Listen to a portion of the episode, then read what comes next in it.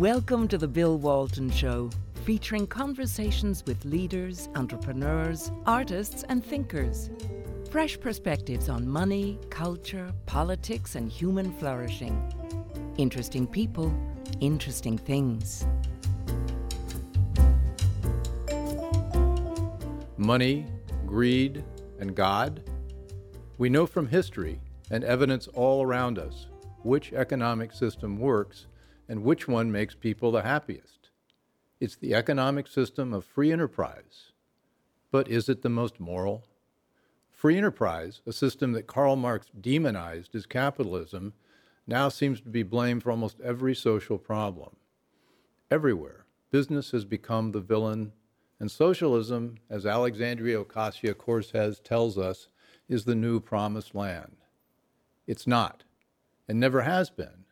But advocates for economic freedom are doing a lousy job making not only the economic, but the moral case for capitalism.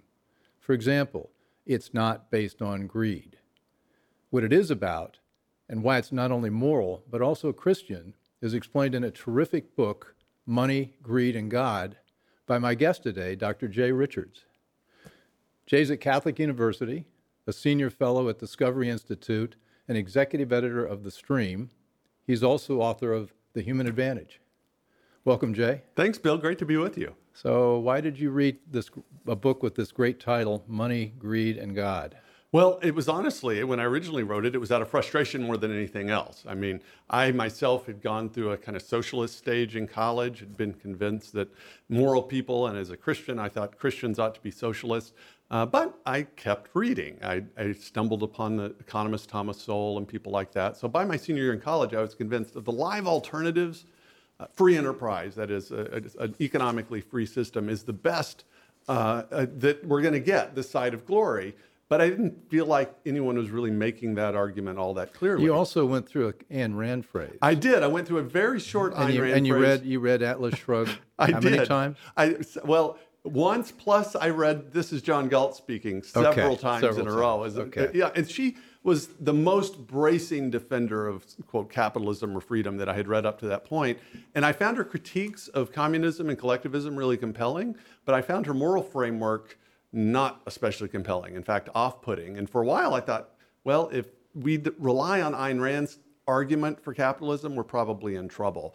Uh, but honestly, I didn't so deal. She, so she exalted greed, yeah. and and loathed which altruism. Altruism. In fact, yeah. she has a book called uh, "The Virtue of Selfishness," which yeah. you know she defines these words in idiosyncratic ways. Nevertheless, I think that's a rhetorical non-starter. Well, it's uh, it's also interesting. You point out John Galt mm-hmm. was a very Christ-like figure. Yes. So when we talk, so, so hence the hence the God in the title. You need you know. So how is what what do you see as the moral basis for uh, uh, for for free enterprise? I mean, that, we, you've got a lot of elements in right. your book, but I wanted to maybe the headline. Well, the headline is first. Let's define our terms. What is free enterprise? Well, free enterprise is it's an economic system with rule of law, limited government, uh, a vibrant civil society and culture, and then a large arena for individuals and firms to be able to engage e- each other freely for mutually beneficial gain. That's what I mean by free enterprise. And so if you ask, if you frame it that way, then the question is, okay, what is the system, uh, you know, short of utopia, which we can't get, that is best for the human person, best allows cultures to emerge from poverty, best allows people to exercise their ingenuity and creativity to create wealth for themselves and others. If you ask the question that way and you define the terms properly, there's just one answer, and it's free enterprise. And it's another way of saying human freedom. Absolutely. It's human freedom, but it's not the freedom that people often will think when they hear the word freedom, they think, well, that just means me doing whatever I want to do. No, mm-hmm. that, that's the law of the jungle, right? Where everybody just does what yeah. he or she wants to do. And in that case, the strong enslave the weak. That's not what we're talking about when we're talking about economic freedom. That's why the importance of rule of law and property rights. You need a basic rule of law in order to have a culture that actually enjoys economic freedom in a robust sense. So, we've reissued you've, you've reissued money greed and god mm-hmm. uh, this is the 10th anniversary of the original yes what changed What, uh, what, what prompted you to reissue the book? A lot of it was just a lot of the details. So I talk about eight myths in the original book. It's the same eight myths in the revised edition. But honestly, when I first wrote the book, I focused a lot on socialism, and my editor thought, ah, you're beating a dead horse. You know, this was 2007. The book came out in 2009. Nobody's talking about socialism. So we cut a bunch of the treatments of socialism. And in the revision, my, my new editor said, actually, why don't we beef up the socialism discussion? Because if anything, uh, whereas before it was sort of behind the scenes, socialism is now endorsed publicly in American political debate, and critiques of the market come from both the left and the right. So I felt like I needed to update it to account for that. Well, when AOC and Bernie Sanders and every seems every Democrat candidate for, for president talks about socialism, they don't seem to be talking about the same thing. They're different versions of it. I mean, what, what let, us do the hard case for sure. social. What is it? What, well, I, I, say if we're going to talk about an idea, let's first look and see what the dictionary says it is, right? Yeah. If you look up in Merriam-Webster what socialism is, it's the, the two main things are it's a system in which the government owns the means of production, so all the productive property is owned by the government. And second, it's a system in which private property is abolished. Now, I suspect if you asked a millennial, first define the term in that way and then ask them if they like socialism, you wouldn't get a lot of takers.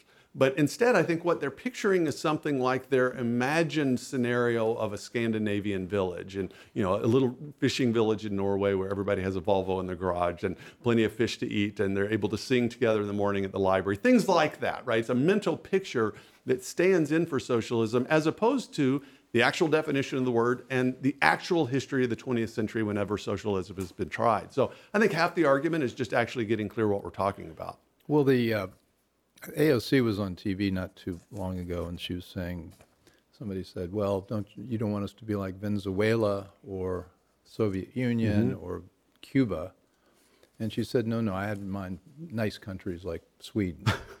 but even Sweden, as I understand it, about 80% of the schools are privately uh, privately operated. Oh, There's absolutely. no government school system, and so what? And the private and the government ownership of most of the businesses.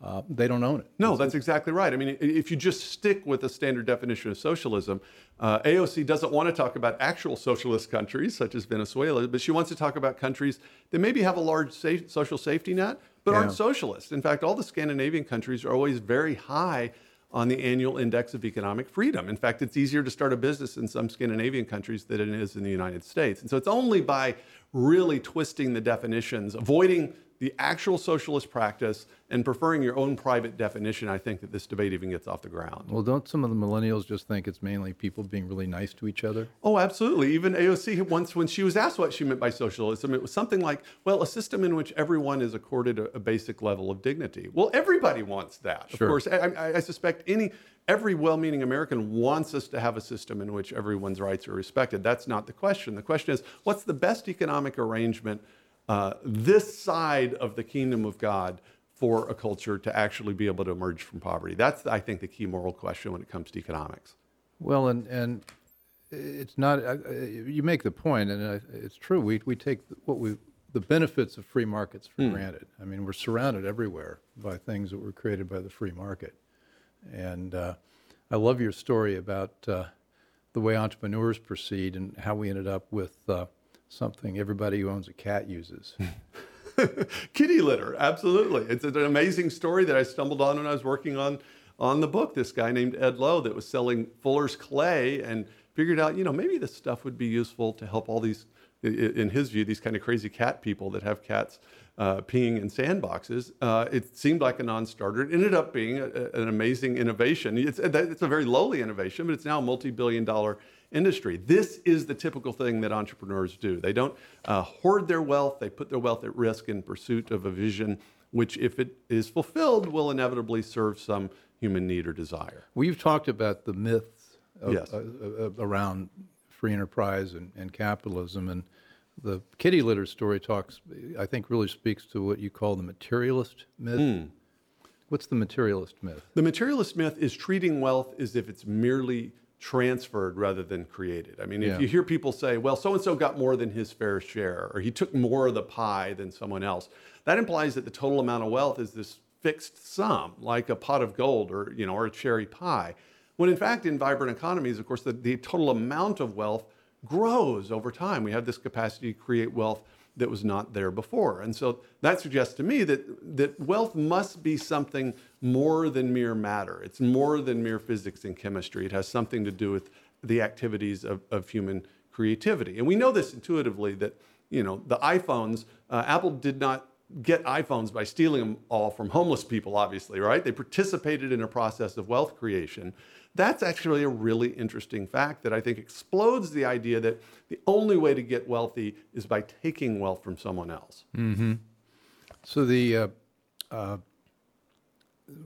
coming back to uh, you, one of the things you quote in here is Oliver Wendell Holmes says, "Think things, not wor- words." What, what, did he mean by that? It's perhaps my only quote that I ever use of Holmes, honestly. But think things, not words. In other words, don't allow just these terms with all your connotations, all these things you associate uh, with it, to control the way you think.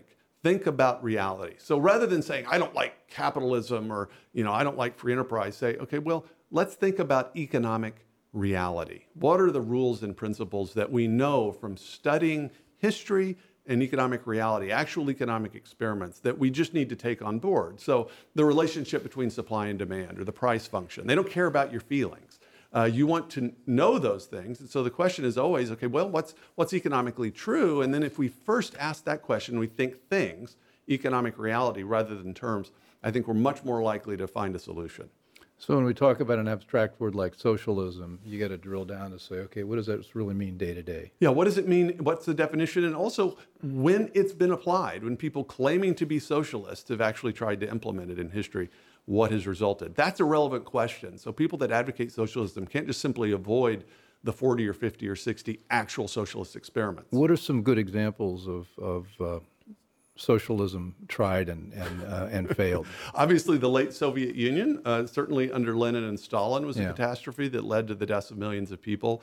Uh, the communist revolution in China led to probably 65 million deaths. The most recent one, of course, is in Venezuela. People often say, "Well, don't, we don't believe in these violent revolutions. We want democratic socialism, where you get socialism in the ballot box. What they had that in Venezuela. What happened in Venezuela? Venezuela is cruising along one of the wealthiest countries mm-hmm. in, in the Americas, and then they've got new leadership. New leadership did what five things that caused it to crash? What did they do? Well, the, the big thing, of course, it was initially Hugo Chavez, who, as a kind of left wing populist, convinced enough voters uh, that their system was unjust. And so yeah. once he got into power, he started nationalizing industries. So, you know, Venezuela has a, is a huge petroleum industry. They started nationalizing that. They did the sorts of things that socialists so do. We're at a level of absolute, they yeah. nationalized petroleum. Now, okay, why is that a bad thing? Well, that's a bad thing because if, if you've got a private company, it's going to have to compete for customers, right? Yeah. It has to compete based on global prices.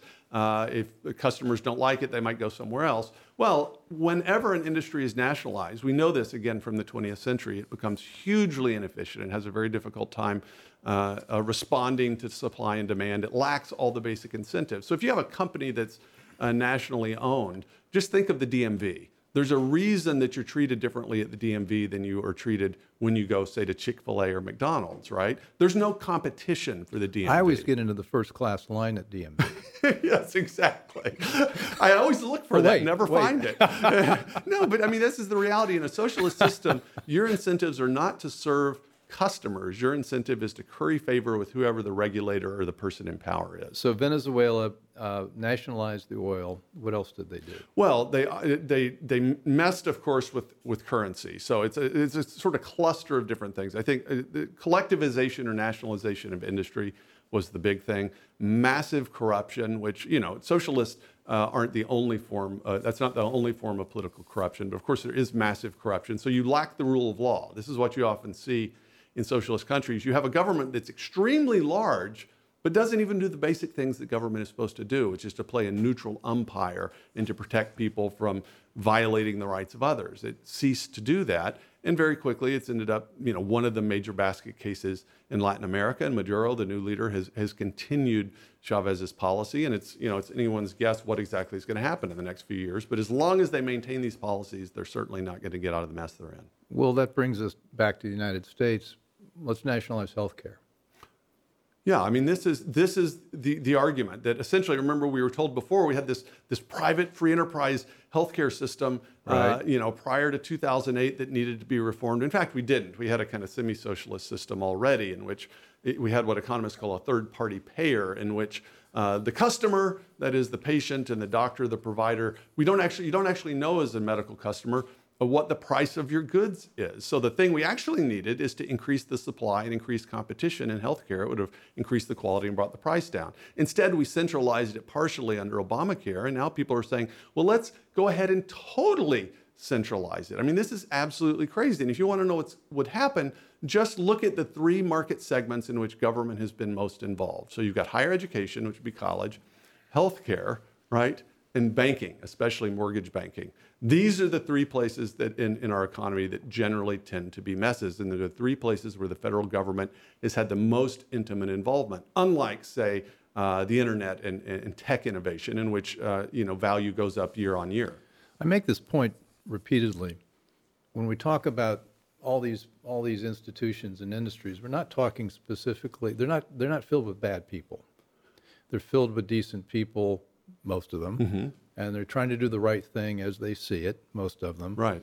But institutionally, you can't sit in Washington and decide what the student loan program is going to be or what a mortgage program ought to be. You need to be close Absolutely. to the action. That's So right. Could you I mean, amplify? yeah, that's exactly right. I mean, there's this sort of bias that people working in business act for sort of venal and, and selfish motives, whereas presumably government regulators act only for sort of altruistic motives. Of course, real human psychology and motives are, are complicated.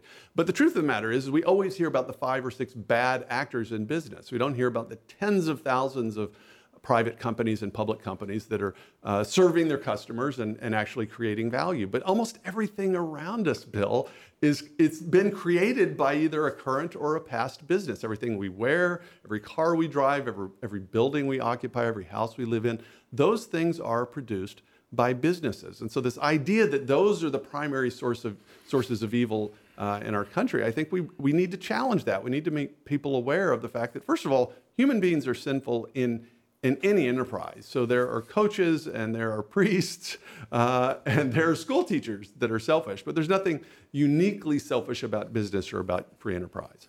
Well, the way I think about it is you take two people, two kids, they both go to Penn State. One of them goes to work for, I don't know, pick a big company, Microsoft, and the other one goes to work for the health, Department of Health and Human Services. And then, but they've had the same education, they come from the same neighborhoods, they have the same socioeconomic background, they Right. go to the same churches or not. Sure. And all of a sudden, you fast forward 15 years later, one of them's an executive at Microsoft, the other one's a regulator at, uh, oh, I don't know, let's, let's say the FCC. Yes. And one is presumed to have only good intentions, that's the regulator. Mm-hmm. And the, the Microsoft executive is presumed to have not good intentions. Oh, only bad intentions, yeah. Break that down. Well, this, I mean, this is crazy because if you actually think, okay, how do businesses in a law abiding country, right? So I'm not talking about Haiti, I'm talking about the United States or one of these beloved Yeah, I don't wa- I don't I don't wanna countries, talk about Right? um, eh, how do businesses generally succeed? Do they do it by ripping off their customers, by defrauding the public? No, generally they, they succeed by bringing prices down, uh, providing goods and services uh, in a better and more affordable way than their competitors. So, yes, they're competing against competitors, but they're also competing for your business. That requires that businesses that are going to succeed have to be other directed. In other words, yeah, maybe they're, they're interested in the bottom line. That doesn't mean that's not one of the motives, but they have to be focusing on the needs of customers. And so, this is why George Gilder has often said and said for decades that, that enterprise, free enterprise, is ultimately altruistic. Altruistic in the sense that altruism is about acting for the benefit of the other. That's the normal way that a business succeeds in this country. Well, just in preparation for the show and a couple other shows, I, I always like to curl up with my copy of Karl Marx Selected Writing. And the, the, Well, dog-eared, I if- see. Yeah. well, dog eared. Well, the Communist Manifesto I read pretty carefully just because it's so, it's so really, what a work of fiction. Yeah. It turns out that Karl Marx had never been in a factory, had never met a laborer, had never really been involved in any kind of private enterprise. He was an intellectual, intellectual wrote the book sitting in the British Library, Yes.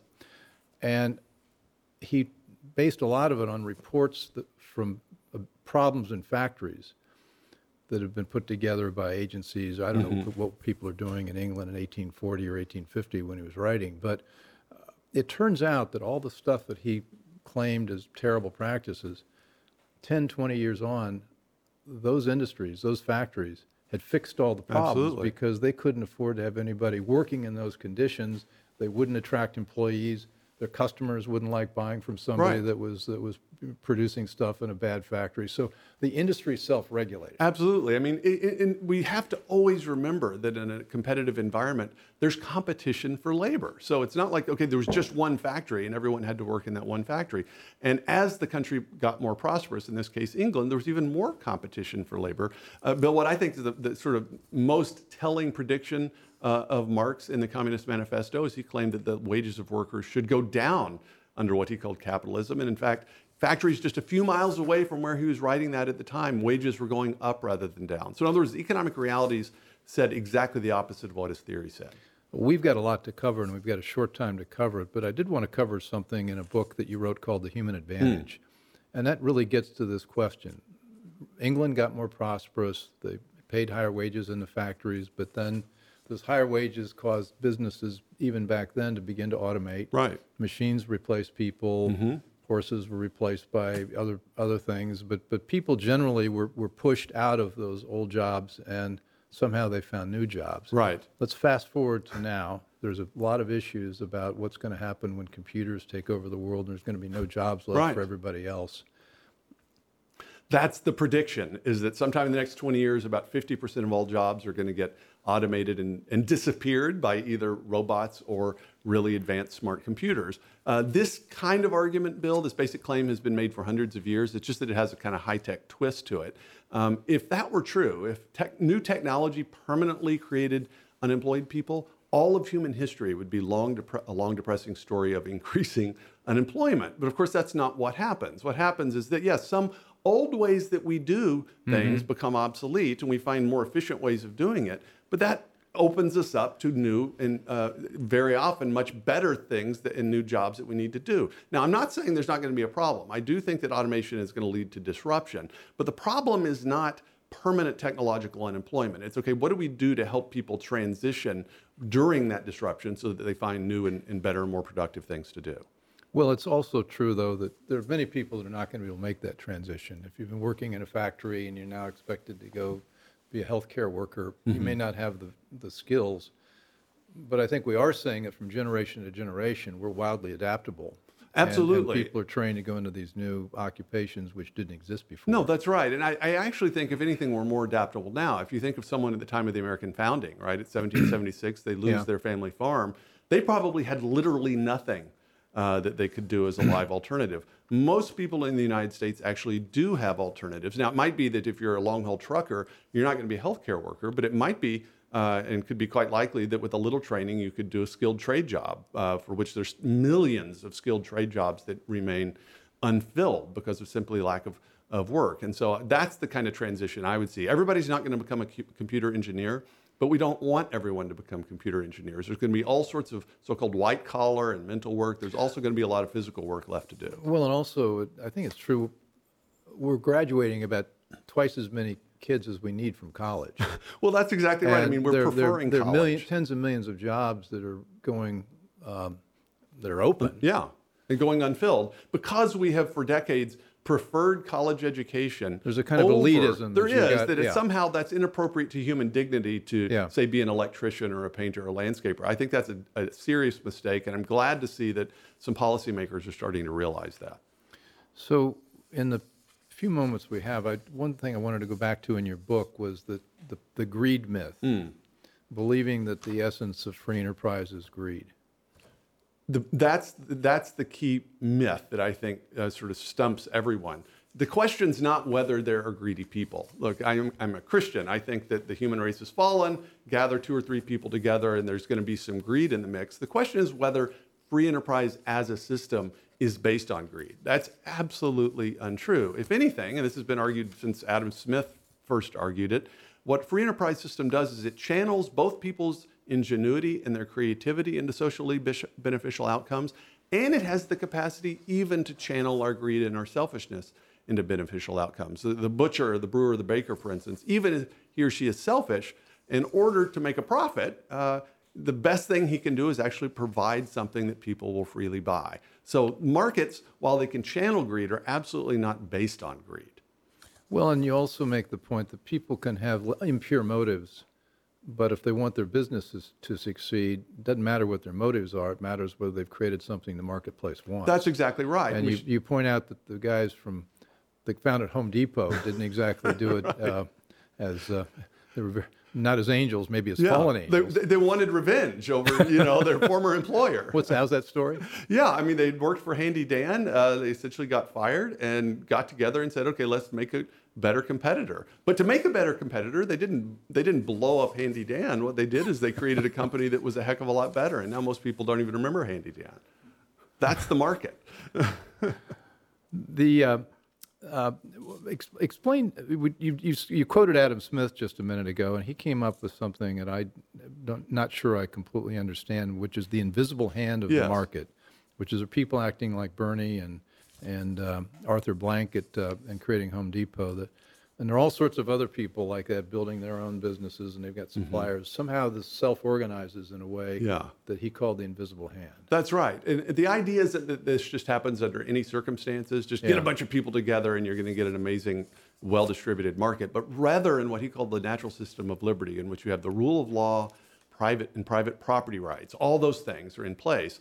Then what happens is that people just pursuing their sort of ordinary interest, right? Like, oh, well, I need to make some money to pay for my daughter's braces, will participate in a system that creates wealth for everyone overall so that you have a system that is ordered and structured and looks designed, but isn't designed intentionally by any one person. The uh, book we're talking about that Jay has written is called Money, Greed, and God, and it's one of the best books I've come across in explaining how markets work, why they're moral, why they're good for people. Um, Jay, in this closing minute or two, do you want to describe uh, for us again why uh, what, what, your essential theme is in this? Absolutely. That if, if we ask the question, okay, what economic system that we know of is best at allowing cultures to emerge from poverty, allow individual people, including recent immigrants, to go from poverty to relative wealth, that is best at channeling people's creativity and ingenuity, at best allowing us to exercise our proper freedom. If we ask what system that is, there's only one answer, and it's free enterprise. That's the central message of the book. Great, thank you. My pleasure. Good to be with you, Bill. Good. Uh, we've been talking with Jay Richards, author of uh, the uh, Money, God, and Greed. Highly recommended on Amazon. A lot to learn in here. We've covered about 2% of what I wanted to cover, uh, which brings me to my next point. We're going to be continuing our conversation with Jay in our after show, which will continue, uh, will, will, be on the internet, on the, on the website for us. And so uh, I hope you join us there as well for the continuation of the conversation with a very smart economist and moral philosopher, Jay Richards. Thanks for listening. Want more? Be sure to subscribe at thebillwaltonshow.com or on iTunes.